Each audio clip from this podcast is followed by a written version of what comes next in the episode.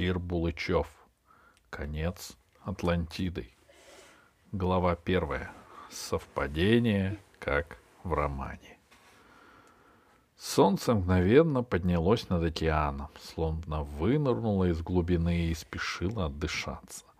Оно разбрызгивалось искрами на верхушках ленивых зеленых волн, подгоняя их песчаному пляжу острова Яб. Но волнам за ночь надоело биться о берег, и они устало облизывали полосу плотного песка, не дотягиваясь до темного вала водорослей, выброшенных штормом к столбам кокосовых пальм. Алиса медленно шла по песку. Порой язык волны, отороченный пеной, трогал ступню. Маленькие полупрозрачные песчаные крабы деловито носились вокруг, а если на них падала тень Алисы, быстро закапывались в песок. Алисе хотелось найти на берегу редкую ракушку или морскую звезду. Утром после шторма на пляже случаются любопытные находки. Но в то утро ничего удивительного не встречалось. Алиса прошла больше километра и видела только два пустых кокосовых ореха, обкатанный волнами кусок дерева и несколько обыкновенных ракушек каури. Директор подводной фермы Харан Сингх рассказывал, что в прошлом году ураганом на берег выбросило метровую раковину тридакну. Теперь она лежит у входа в лабораторию. Солнце поднялось уже высоко и стало жарко. Но купаться здесь было плохо. Мелководье. Пока дойдешь до глубокого места, сто раз побьешь ноги об обросшими скользкими водорослями обломки кораллов. В отлив широкая полоса, что тянется до рифов, кажется шкурой громадной жабы. Алиса кинула последний взгляд на море и поспешила к белому причалу, за которым начиналась глубокая бухта. Она соединялась с океаном каналом, пробитым в коралловой тверди. Вот тут-то Алиса и увидела бутылку. Бутылка целиком ушла в песок, наружу торчало лишь горлышко, облитое сургучом, и поэтому оно сначала показалось Алисе концом палки. Но волна вспенилась вокруг горлышка, и оно заблестело. Алиса присела на корточки, разгребла мокрый тяжелый песок. Бутылка была толстой, пузатой, темной. Пока она плавала по морю, на ней поселились скользкие мелкие водоросли, покрыв ее сло, словно чехлом. Алиса отодрала слой водорослей сбоку и подняла бутылку, глядя на нее против солнца, чтобы понять, нет ли чего-нибудь внутри. Внутри что-то лежало. Может быть, листок бумаги? Алиса попробовала соскрести сургуч с горлышка. Но тот был как камень. Она поднялась и побежала к причалу. Алиса пробежала шагов сто и остановилась. «А почему я, собственно, бегу?» — подумала она. Впрочем, торопиться надо. Ведь бутылка — сигнал бедствия. Бутылки кидали с борта гибнущего корабля или с берега необитаемого острова — Правда, это бывало очень давно, двести, триста лет назад. Кто будет теперь кидать в океан бутылки?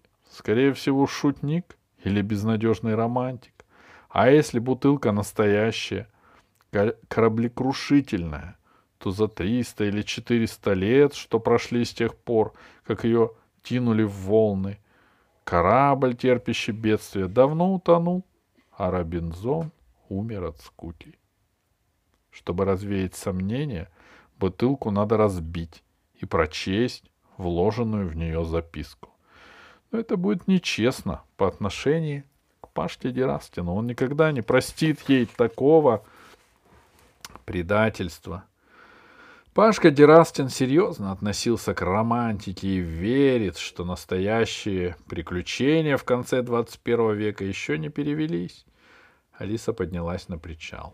— Подводный катер Батис, «Батискат», который на океанской станции дали Алисе и Пашке, был пришвартован со стороны бухты. Ни Пашки, ни робота, с помощью которого они чинили сломанный манипулятор батиската, видно не было. Да и вообще причал был пуст. Директор Харан Сингх с двумя зоологами еще вчера улетел в Сидней на совещание, а остальные с рассветом ушли на батискатах в море проверить, не натворил ли бед ночной шторм на жемчужных фермах и крабовых питомниках. Алиса прошла по гладким камням причала до батиската.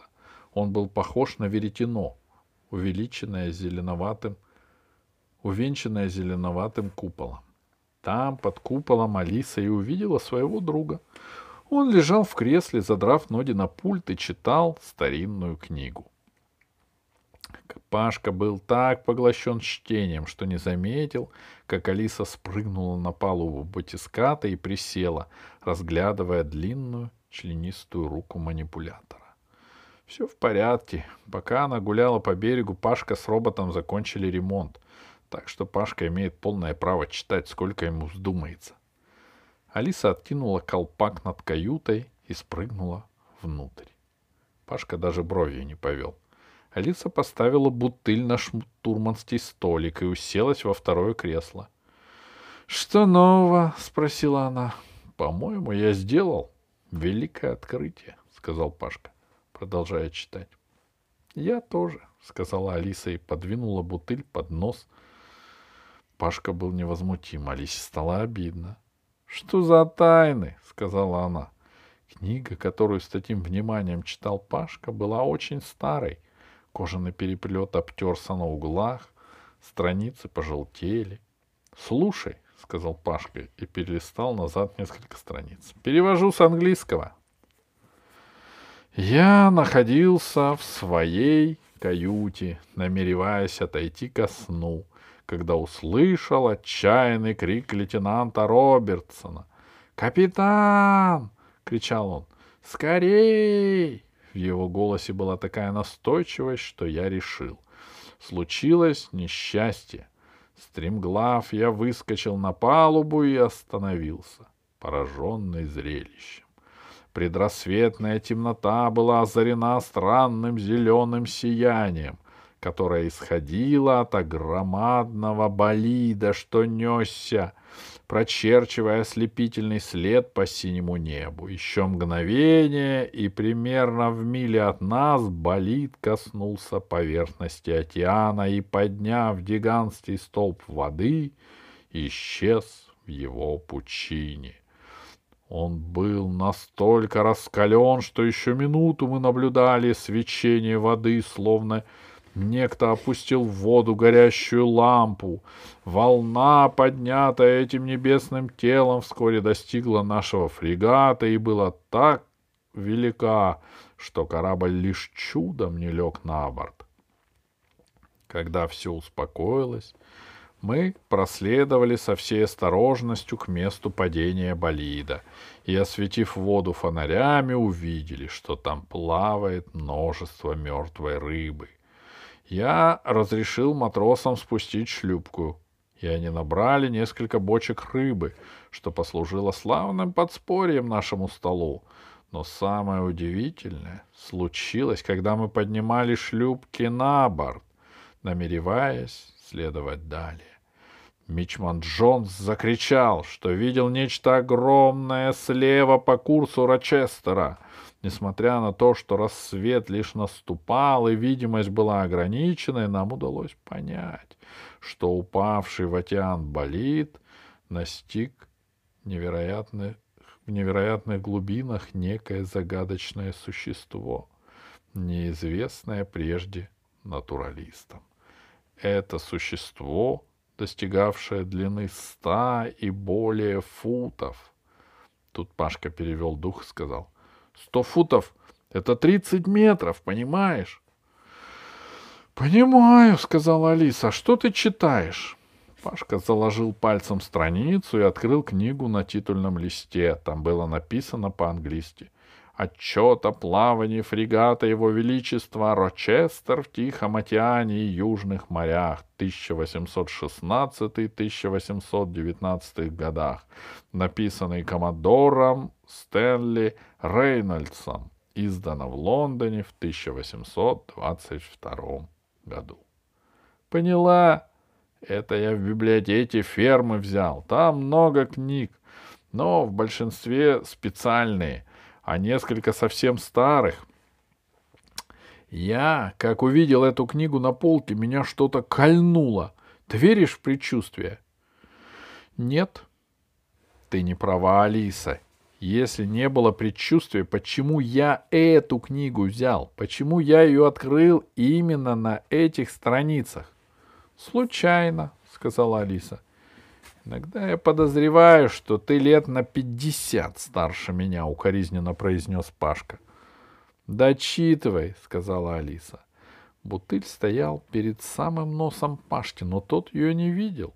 Сейчас для него ничего, кроме книги, не существовало. Это существо, достигавшее длины ста или более футов, продолжал читать Пашка, имело обтекаемое тело и длинную шею, которая заканчивалась небольшой головой, схожей с головой питона. Хвост чудовища скрывался в волнах. Так как одна из шлюпок еще не была поднята на борт, я приказал боцману и четырем матросам подрести чудовищу и осмотреть его подробно, соблюдая осторожность, ибо не исключено, что оно лишь оглушено. Вместе с матросами в шлюпку опустился судовой врач Эр Поткинс. Шлюпка не успела отойти от борта, как чудовище пришло в себя и, сильно ударив широким плоским хвостом по воде, скрылось в глубине. Полагаю, что мы наблюдали таинственного морского змея, о котором ходит столько слухов между моряками. Пашка громко захлопнул книгу и воскликнул. «Теперь ты понимаешь?» «Что я должна понимать?» «А то», — сказал Пашка, — «что известна широта и долгота этой встречи. Слушай, после того, как волнения этих минут остались позади, я приказал штурману произвести счисление места, где наход... находился Рочестер в момент падения болида — Вышеописанное происшествие имело место в точке с координатами. 138 градусов, 50 минут 2, 22 секунды восточной долготы и 12 градусов 50, 15 минут 54 секунды северной широты. «Это очень интересно», — сказала Алиса. На самом деле она не, не вслушивалась в Паштины слова. Она не могла дождаться, когда, наконец, этот романтик увидит, что перед ним стоит самая настоящая бутылка, выброшенная на берег океаном. — Тебе не интересно, — сказал Пашка. — Я по голосу слышу. Ты не поняла, что от нашего острова до той точки всего 150 миль? — Да? И сегодня же мы на нашем батискате отправимся туда, нам все равно нужно провести ходовые испытания. Мы опустимся в той точке и отыщем громадный метеорит и логово морских змеев. — Не слишком ли много сразу? — спросила Алиса. — Прошло 250 лет. Морские змеи живут дольше. Пашка сказал это так уверенно, словно всю жизнь дружил с морскими змеями. Но если не хочешь, я проведу испытания без тебя. Ты отдыхай, загорай. Может, отыщешь неизвестный науте под вид каракатец. Ну, или бутылку, которую выбросила на берег. Если бы ты увидела бутылку, выброшенную на берег, заявил Пашка, ты бы ее не заметила. Нужно иметь особый взгляд на вещи. Тайные открытия покоряются лишь людям моего склада. В этот момент Пашка поднял глаза и увидел бутылку. Он посмотрел на нее совершенно равнодушно. «Такие приземленные люди, как ты, — продолжал он, — увидят на берегу разбитой бури фрегат с черным флагом на бизань-мачте и скажут. Ну что они скажут, так Алиса никогда не, не удалось узнать. потому что Пашка открыл рот и закрыть его не смог. Он протянул руку, дотронулся до бутылки, отдернул пальцы и часто заморгал. «Э -э -э — произнес он наконец. «Э, — Это что? — Бутылка, — сказала Алиса. — Какая? — С письмом о бедствии, — сказала Алиса. — Кто? Где? Пашка вдруг ожил, вскочил и чуть не вывалился из батиската. — Почему на борту бутылка, а мне никто ничего не рассказывает? — Я шла по берегу, — сказала Алиса как можно наивнее, и подумала. Наверное, Пашке хочется найти таинственную бутылку. — я взяла ее и принесла. Ты какое имела право находить бутылку? Пашка был в ужасном гневе. Ты не имела права находить бутылку. Я ее искал всю мою сознательную жизнь, а ты так просто шла по берегу. Это неправда, этого не может быть. Ну что ж, сказала Алиса, если бутылки не может быть, я ее а, отсюда унесу. «Не смей!» Пашка схватил мокрую в водорослях бутылку и прижал к груди, как бесценное сокровище. «Ты ничего не понимаешь! Немедленно открыть!» «Зачем?» Алиса, честно говоря, получила истинное наслаждение от Паштиной суматохи.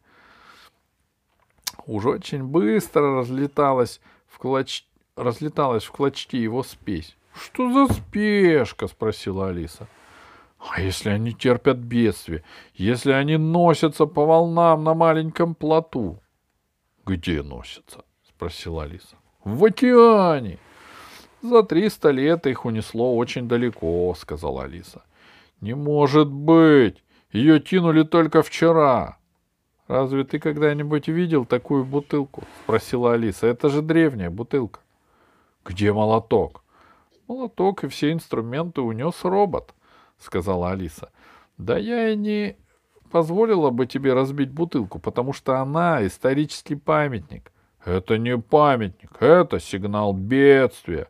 Алиса решительно отобрала у Пашки бутылку и выпрыгнула из батиската. Пашка побежал за ней по пирсу, потом по дорожке, что вела к зданию лаборатории, и кричал «Осторожнее, ты ее сейчас уронишь!»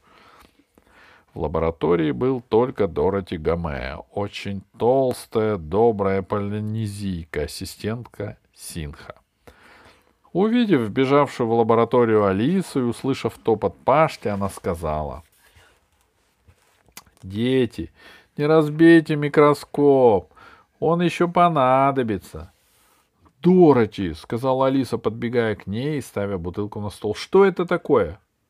«Это бутылка», — сказала Дороти.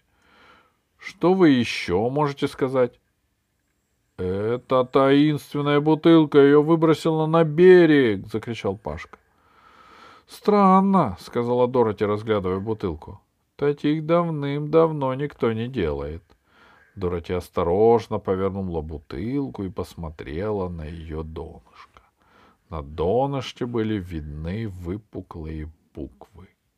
«Видите?» — сказала она.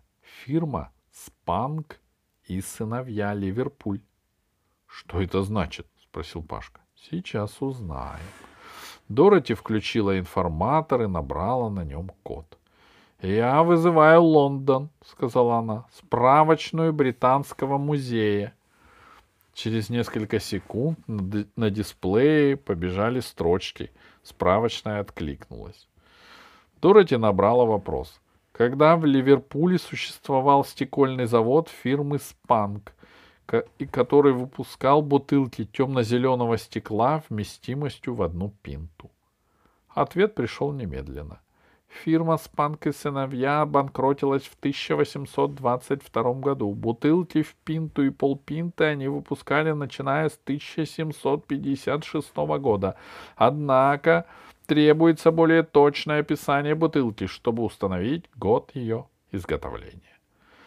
Вот так, сказала Дороти, разглядывая бутылку. Я же говорила, что бутылка страшно старая, сказала Алиса. Ее болтала по волнам сотни лет. Я не согласна с вами, дети, ответила Дороти. Дороти убеждена, что все, кому меньше 20 лет, дети. У нее своих шестеро, да еще двое приемных. Ждать от нее серьезного отношения к исследователю, который недавно, которому недавно исполнилось 12, невозможно. Приходится терпеть. Эта бутылка пробыла в воде не больше года, сказала Дороти. Не может быть, возмутился Пашка. Вы посмотрите, как она обросла. Вот именно. Она совсем не обросла, ответила Дороти. Она взяла пинцет и соскоблила водоросли с бока бутылки. Водоросли уже подсохли и легко отстали от стекла. «М, «Даже меньше года», — сказала Дороти. «В наших краях морская растительность очень активна. Если бы бутылку бросили в воду 200 лет назад, вы бы и не догадались, что это бутылка. Вы бы решили, что это кусок коралла. «Значит, — сказала Алиса, — кому-то эта бутылка попалась на глаза, и он решил, давай я подшучу на, над любителями романтики. Пускай он решит, что произошло кораблекрушение. «Нет», — сказал Пашка, — «эта бутылка пролежала двести лет на берегу острова, в песке. Я сегодня... А сегодня вылезла наружу». «Не вижу у нее ножек», — заметила Алиса. «Не спорьте, дети», — сказала Дороти. «Мы ее откроем и все узнаем». Она достала из стола маленький молоточек и обила темную массу сургуча. Под сургучом была пробка. Дороти подхватила ее пинцетом и вытащила. Вот и все, сказала Дороти, запуская пинцет внутрь бутылки и извлекая оттуда свернутую в трубку листок бумаги. Она развернула его на столе. Листок был совсем белый, почти не пожелтел. На нем была только одна строка. 138 градусов 50 минут 22 секунды восточной долготы. 12 градусов 15 минут 54 секунды северной широты. «И это все?» — спросил Пашка. Он взял со стола бутылку и заглянул в нее, потом потряс. Ничего больше из бутылки не выпало. — «У меня есть рабочая гипотеза», — сказала Дороти. «Хоть мне и очень жаль разочаровать мальчика Пашу. На острове Гуам работают гидрологи. Они изучают морские течения. Наверное, кто-то из гидрологов нашел старую бутылку и решил отправить ее в плавание. Надо будет им позвонить и сказать, что мы нашли их письмо.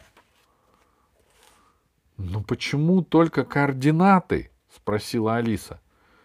«Я думаю», — ответила Дороти, — «что та точка, в которой сбросили бутылку».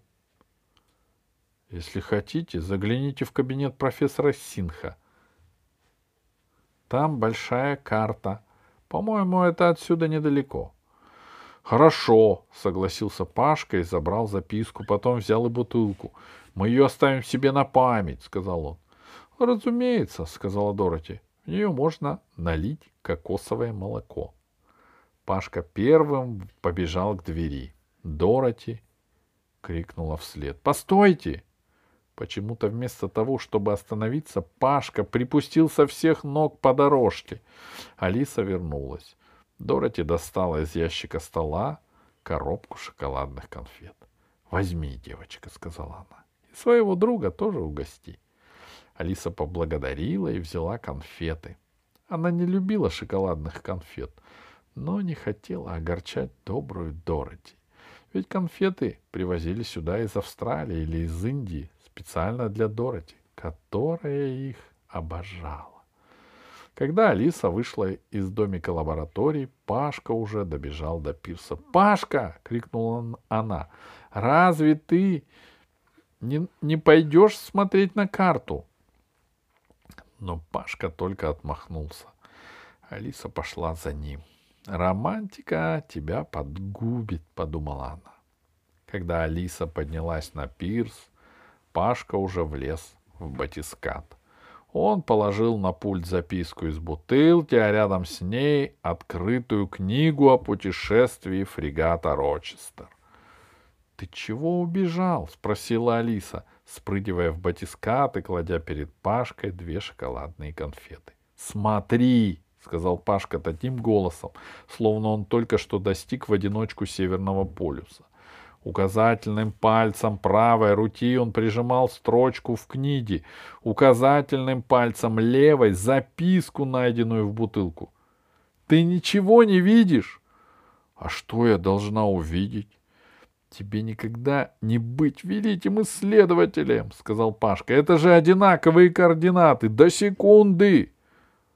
Алиса сначала не поверила ему, совпадение было слишком невероятным — но через минуту она должна была признать, что Пашка был прав. «Ничего не понимаю», — сказала она, — «так не бывает». «Так не бывает в обычной жизни», — сказал Пашка. «Но когда я берусь за дело, бывает и не такое». «Во-первых, бутылку нашла я», — сказала Алиса. «Ну и что? Если бы я не прочел книгу, эту записку ты бы выбросила». Пашка кинул в рот одну за другой две шоколадные конфеты, а потом спросил. — Ты знаешь, что мы будем делать? Алиса немного подумала и ответила. — Наверное, мы завтра с утра поплывем в эту точку. — Почему завтра с утра? Сегодня? Сейчас? — Немедленно!